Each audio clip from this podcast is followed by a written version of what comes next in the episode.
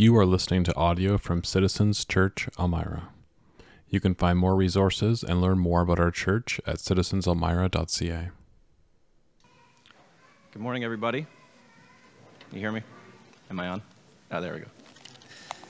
All right. The sound of the next generation is fading, and we can uh, begin. It's good to be with you all. Um, as already has been mentioned this morning, our theme uh, is hope. So I thought I'd start by talking about a lady from Atlanta. Her name was uh, Ann Nixon Cooper, and her years were 1902 to 2009. If you're a mathematician, that's a long time. Uh, she lived to be 107 years old, but probably what's most uh, known about her is that she was mentioned by Barack Obama in his speech in 2008 when he became the first African American president of the United States. And he said the following words. I'll spare you my Obama impression, um, maybe at a dinner party sometime. But he said this in 2008 in Chicago after winning his historic election. He said, One thing that's on my mind tonight is about a woman who cast her ballot in Atlanta. She's a lot like the millions of others who stood in line to make their voice heard in this election, except for one thing.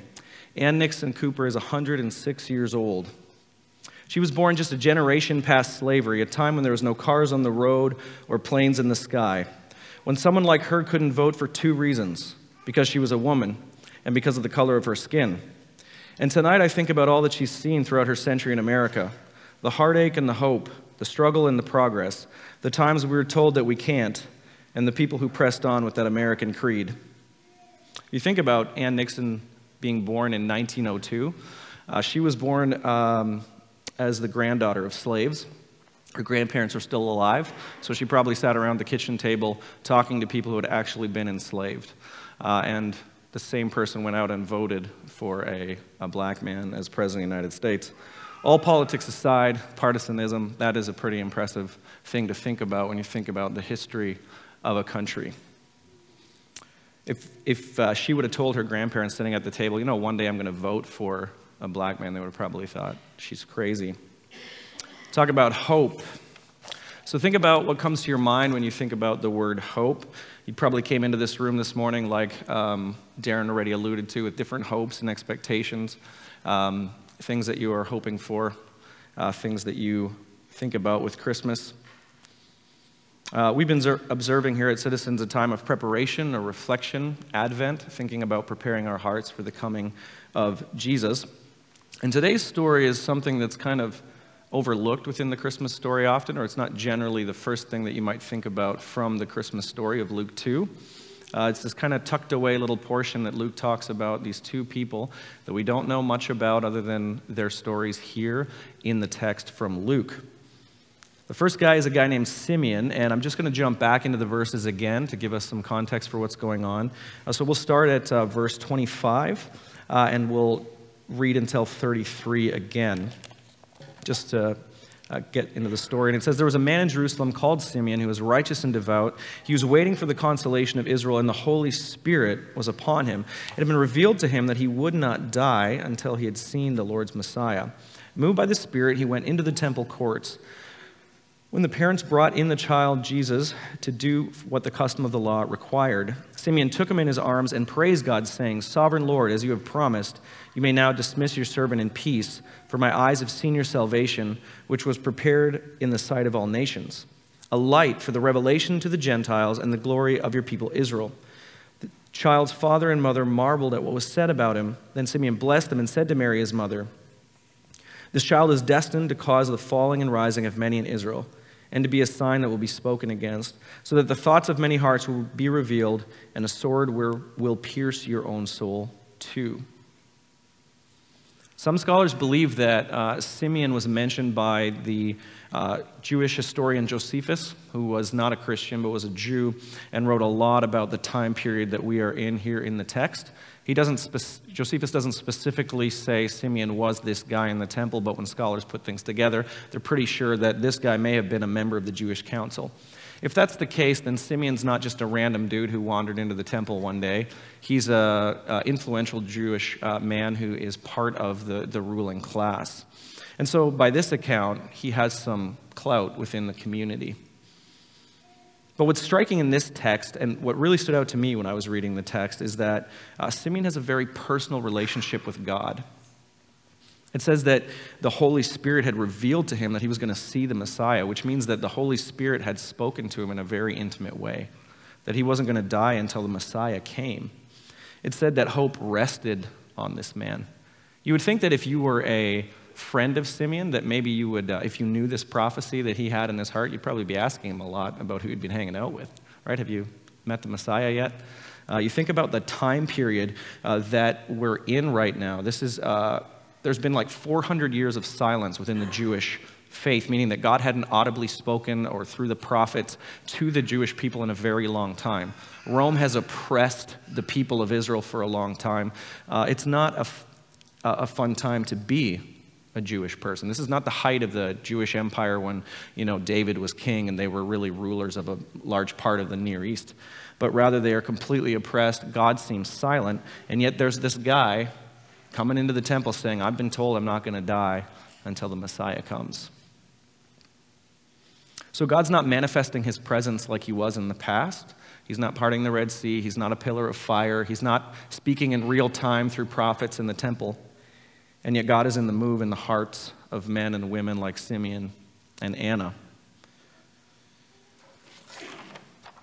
It says that um, the, when you think about the significance of this encounter, it happened in the temple. And one commentator said that the temple is like the locus of God's presence, the meeting place between the divine and the human. I can't think of who painted the painting, but there's that painting of Adam's hand reaching up to God's hand, you know, the very famous one. I thought of that when I heard of that. This idea that in the temple during the time of Israel was the God's dwelling place, the closest space that would, you would feel the presence, the very dwelling presence of God. And the presence of God is thick here. So when Simeon is holding the Christ child, think about what's happening in that moment. In the temple, in the locus of God's presence, where God the Father is dwelling, the Holy Spirit is in Simeon, and the God the Son is in Simeon's arm. The Trinity is uniting um, in the temple. It's always united, but it's uniting in the temple as a space to fully say God's mission, God's place in the world is happening. And Simon makes this declaration. It echoes like Isaiah, uh, where he says, I'm sovereign Lord, as you have promised, you can dismiss your servant in peace. I'm good to go. I've met him. I've seen him. I've got the Son of God in my arms. And he calls prophecy to who this child is. He says, I have seen the, sorry, you have prepared in the sight of all nations a light to the Gentiles and the glory of your people Israel. Interesting line there about a revelation to the Gentiles. Think about what that would mean for the Jews that heard that right now. They're not exactly um, interested in being a light to the Gentiles because the Gentiles are oppressing them and holding them down. But Simeon seems to, again, through the power of the Holy Spirit, understands who Jesus is. That Jesus is a light to the nations. That through Israel, as promised at the beginning of time, through this unveiling story from creation until now, it has always been about all of humankind. It has always been about God's light to all people through the people of Israel. And then, interestingly enough, Simeon turns and he addresses Mary directly. Uh, it says that he said to Mary, his mother, This child is destined to cause the falling and rising of many in Israel, to a sign that will be spoken against, so that the thoughts of many hearts will be revealed, and a sword will pierce your own soul too. It's fascinating that he takes time to look directly at Mary and talk to her about her own personal experience, not just hers, the people of Israel, but her experience of what it's going to be like to be the mother of Jesus. Scholars think that Luke, he says at the beginning of Luke that he interviewed over 500 people, right? He says, you know, the, the, I interviewed all these eyewitnesses, and that's, this is how I got my historical account. And they're pretty sure that one of those eyewitnesses was Mary, that Luke was in the room with Mary writing down her story, which would make sense based on how much information we have of the one on one encounters that Mary had with the angel, that Mary has with Simeon here. And so it's interesting how that we see Mary's story and the particular care that the Holy Spirit inspired scriptures give to tell us the experience that Mary had. That while it was a wonderful, hopeful thing to carry the Son of God, it was also a devastating thing because she carried a, a, a son that would eventually get murdered in front of her. And it seems that Simeon is telling us that that's coming. And he's revealing that as much as they could understand in the moment of what that's going to look like. And maybe he's preparing Mary in some ways for the trauma that's going to come her way. That redemption, though wonderful and glorious, is going to come with deep pain and fear along the way. Right on the heels of this prophecy uh, comes another uh, really interesting little moment, and we have a prophetess in the temple named Anna. There's a chance this lady's as old as Ann Nixon Cooper was. Um, scholars aren't sure. If you look at the way it's written, it sounds like she was a widow for 84 years uh, which in ancient times, that's crazy. That means even if she was married at 13 or 14, I mean, she's, she's up in the hundreds. There's a chance, though, that the way it's translated, she's actually 84 years old, again, which is um, significantly old for that, that time period. Either way, she's been around a long time. Uh, and she's been in the temple, she's been fasting, she's been praying, and it sounds like she's been just dwelling in the presence of God. That's about all we know about her. Just a faithful woman of the Lord that Luke takes time to write about. Some people say, well, maybe she was fasting until Jesus came. Um, and other people say, no, she was probably just fasting, as one commentator, as an expression of her hope in the form of a prayer, entreating God to set things right. I like how it says that. Just fasting as a way to entreat God, please set things right for our people. And Anna comes up to Jesus, who's in the arms of you know, his mother, uh, and she starts linking him to the redemption of Jerusalem. It's quite a day at the temple for Mary and Joseph. They have two very distinct prophecies coming from both a man and a woman, giving a prophecy that this woman in your arms, even though they'd seen an angel, you know, a couple years before that, what a great reminder for them, for Mary and Joseph and the people in the temple, that this little person in your arms is fully human but fully God, and is going to change everything in the course of history. So that the text today ends with, with Mary and Joseph heading back home to Nazareth. But for us in the room that are believers, we know that this is really just maybe as the Son of God or as a coming Messiah. And for that day for Simeon and for that day for Anna, it was hope fulfilled. I don't know if Anna had a specific prophecy that she was going to meet Jesus face to face, but we know Simeon did. And for him, it was finally recognized near the end of his life. Roman rule, occupation, God seeming silent, all coming to kind of an end and a climax here in the temple with this little baby. So let's take the text uh, into today, into Elmira in 2022. Uh, we find ourselves in a world that is vastly different than the world that we have our story in today, and a world that is very much the same. We still have oppressive empires, wealth and disparity of poverty side by side, violence and hate, lots of depraved moral conscience in our political discourse, and this longing for hope. Um, back in 1997, U2 wrote a song, If God Would Send His Angels, it's a really interesting song, and I'll read a couple of the lyrics for you. Um, and it, it, goes like this They write uh, and sing God's got his phone off the hook. Would he even pick it up if he could? It's been a while since we saw that child, hang, child hanging around this neighborhood. See his mother in the doorway dealing. See Father Christmas with a begging bowl. And Jesus' sister's eyes are a blister. The high street never looked so low. It's the blind leading the blind. It's the cops collecting for the cons. So, where's the hope and where's the love? And what did you say to me? Does love light up your Christmas tree? The next minute you're blowing a fuse, and the Cartoon Network turns it into news. If God would send his angels, if God would send a sign, well, if God would send his angels, where would we go from here? So that's art, and it's a little bit abstract. Um, but Bono was asked, What were you saying in that song? Uh, and he said, I think it's a song of quiet anger at the way the world is and God's failure to intervene. Interesting line. Bono identifies as a Christian, so it may be rhetorical.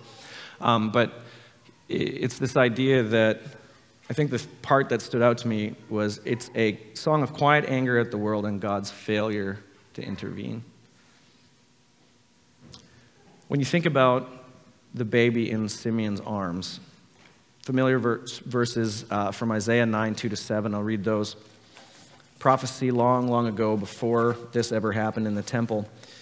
says the people walking in darkness have seen a great light on those living in the land of deep darkness a light has dawned you've enlarged the nation and increased their joy they rejoice at you as people rejoice at harvest as warriors rejoice when dividing the plunders the rod of their oppressor every warrior's boot used in battle and every garment rolled in blood will be destined for burning as fuel for the fire for to us a child is born to us a son is given and the government will be on his shoulders, and he will be called Wonderful Counselor, Mighty God, Everlasting Father, Prince of Peace.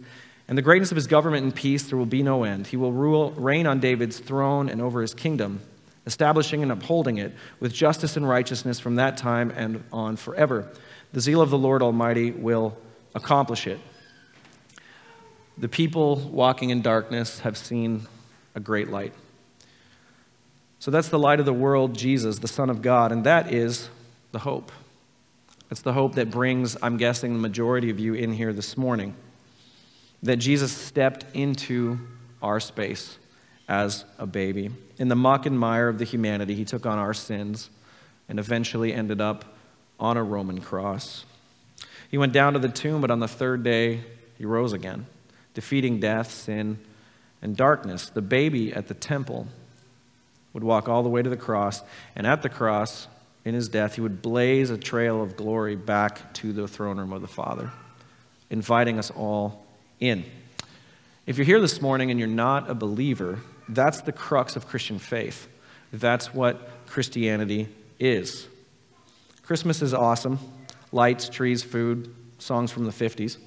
You know, and those things are beautiful and they remind us of a life well lived or a life lived fully a life lived with thriving. But the Christmas story is actually kind of dark, not cute and fluffy. Uh, it starts out quiet enough, baby in a manger, but it kind of it ends on a hill with violence and death. Jesus bleeding out, nailed there, dying for anybody who accepts the free gift of grace. Submit to you two that God has intervened in the world and that while there is some quiet anger at the pain, and that there is pain and suffering, God's intervention happened 2,000 years ago and began what He's always been doing a great story of restoration. John 3:16 For God so loved the world that anybody whoever believes can have everlasting life. That's the hope that is, the hope that's already been accomplished through Jesus Christ. But the other good news this morning is that there is a hope that is to come. If you're here this morning and you're a believer uh, or not, you know that life isn't, just because you put your faith in Jesus doesn't mean that everything goes smoothly. And we've talked about that uh, quite a bit here as we think about what it means to be a Christian. Um, the Bible says that as Christians, we're wrestling against powers of darkness. We wrestle against our own flesh, and we wrestle against the world. We face loss. We face pain, sadness, suffering, confusion. We spent our, you know, we started our morning praying for a family uh, you know, with, with a baby with complications. Um, and there is nothing fair about uh, one baby being born healthy and one not. Uh, it is confusing and, and difficult for us to wrestle through. Um, and I'm sure that some days you could sing with Bono, I can, that if God's got his phone off the hook, would he even pick it up if he could? So, as believers, maybe you can imagine with me that we, we are in the temple again in the dwelling place where God is, and we are waiting for hope. If you're a Christian, you're indwelled with the Holy Spirit, meaning that the temple of God is within you. That when you go, everywhere you go, God is with you, He dwells within you. And through the redemptive work of Jesus, if you've accepted that, that dwelling presence walks with you wherever you go, whispering in your heart. The, scripture says that it whispers to us, Abba, Father, telling us who our Father is, even when we don't have the words the Spirit utters and groans for us. 1 Peter 1 3 through 6. Blessed be the God and Father of our Lord Jesus Christ. According to his great mercy, has caused us to be born again to a living hope through the resurrection of Jesus Christ from the dead, to an inheritance that is imperishable, undefiled, and unfading, kept in heaven for you, who by God's power being guarded through faith for a salvation ready to be revealed in the last time. In this you rejoice, though now, even for a little while if necessary, you have been grieved by various trials, so that the testing, so that, sorry, so that the tested genuineness of your faith, more precious than gold that perishes though it is tested by fire, may be found to result in praise and glory and honor at the revelation of Jesus Christ. The revelation of Jesus Christ. When Jesus went back to the Father, he told us he was going to come back again and that one day he was going to set all things new. Uh, language that people use, and I think I've heard Darcy use it here before, uh, is the already but not yet. This idea that we are in the already here, uh, the already being accomplished through Jesus Christ, that we have hope in Jesus, that we live in the hope of Jesus. But as we all know too well, the not yet exists, and that we live still with the veil between us and what is to come. And the hope that we light the candle for this morning is twofold. Like I said, it's the hope that has come in Jesus Christ, and it's the hope that is to come in the final consummation when Jesus comes back here to dwell with us and make all things new. Sometimes it's easy uh, to get very naturalistic and think about this world as just this place, as just this here and now, and just the moments that we dwell, that we live. But the reality of being a Christian and the reality of the hope that we hang on to is that this moment that we live now, as the Bible describes, is just a vapor. It's just a foretaste, it's just a shadowing. Those really good Christmas dinners, those moments where everything feels just right, are just a glimpse, just a, just, just a tiny little space that shows us what is to come when Christ comes and just makes everything new. I feel like as a Christian, that's so much of what we say with people when we sit with them when they're hurting or when we sit with our own pain, right? It's going to be made new one day. I don't know how to answer your, your, your question right now in the, you know, in the, all the particulars of what's going on, but one day this will all make sense and it'll all make sense to us. Revelation 21, 1 through 7. Then I, John, so this is John writing, he's seeing a vision. John, who walked with Jesus, sat with Jesus, is saying, I saw a new heaven and a new earth. For the first heaven and the first earth had passed away, and there was no longer any sea. I saw the holy city, the new Jerusalem, coming down out of heaven, prepared as a bride, beautifully dressed for her husband.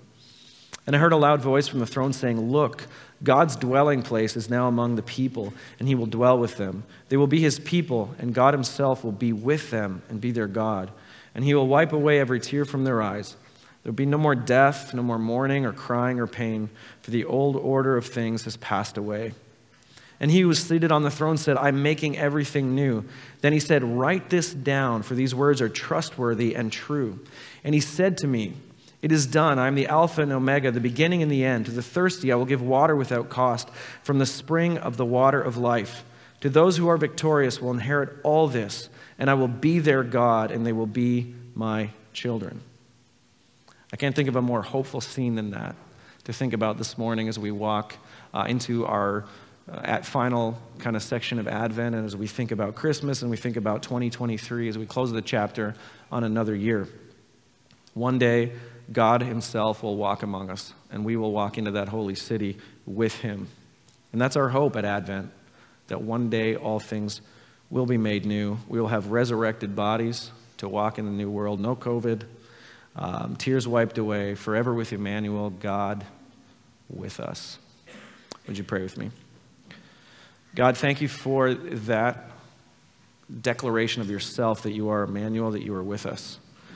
That as Christians, we know that our faith is not um, just ethereal, that is something very material.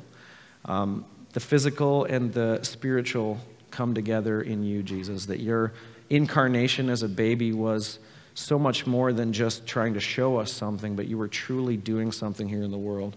When you came and stepped into our brokenness, became broken, and then paved a way back into the presence of God.